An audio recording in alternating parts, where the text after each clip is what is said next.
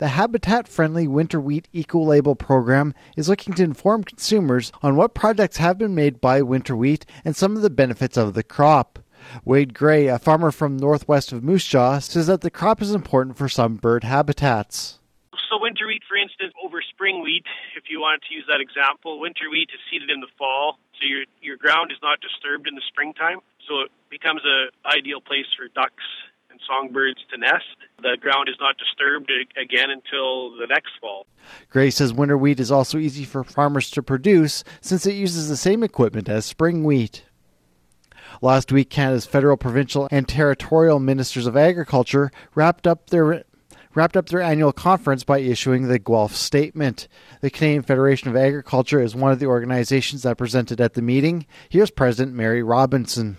We know that they agreed on five priority areas for the next policy framework. What you would expect climate change and environment, science, research and innovation, market development and trade, and building sector capacity and growth, and finally, resilience and, and public trust. Other groups that presented at the meeting were the Canadian Cattlemen's Association, Canadian Pork Council, Grain Growers of Canada, Canola Council of Canada, and the Canadian Canola Growers Association. The Manitoba Crop Alliance has committed $100,000 to the collaboration zone within Assiniboine Community College's Prairie Innovation Center for Sustainable Agriculture. The center will combine indoor and outdoor learning spaces for seamless hands on learning experiences. It will also be a hub for agriculture innovation and collaboration. Meanwhile, University of Saskatchewan researchers are part of a global team that's using DNA to track genetic evolution and immigration of chickpeas, offering insight on what could lead to more nutritious and adaptable varieties. Improvements to this important crop for the majority of the world could help achieve zero hunger on Earth.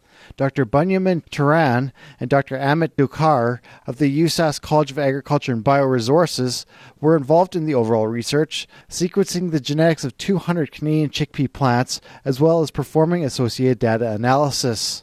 Funding for the USask research involved in this study was provided by the Saskatchewan Ministry of Agriculture and the Saskatchewan Pulse Growers. The Nature Conservancy of Canada is stressing the important role private land conservation can play in curbing global climate change and mitigating its impact on communities, as acknowledged by the world's experts, politicians, and business leaders at the current UN Climate Change Conference. NCC says private land conservation and restoration are cost effective and important solutions for the twin crisis of biodiversity loss and climate change. Across Canada, NCC has helped conserve 35 million acres of forest, wetlands, grasslands, and coastal ecosystems since 1962. The Nature Conservancy of Canada is the nation's leading private not for profit land conservation organization, working to protect our most important natural areas and the species they sustain. And finally, Environment Canada has issued wind warnings for much of southern Saskatchewan. Operational meteorologist Kyle McCauley threshold for wind warnings are anything with a gust of 90 or higher. That's right at the cusp of it. Um, to the west, we have winds of close to 100, 110, uh, more in the southwest corner of Saskatchewan. So yeah, those could definitely cause some damage. But yeah, it's really going to depend on the structure's um, integrity and how well it's built. A few centimeters of snow is expected beginning Tuesday night. That could make it tough sledding on the roads, with strong winds continuing until Thursday. For Golden West Radio, I'm Sean Slatt.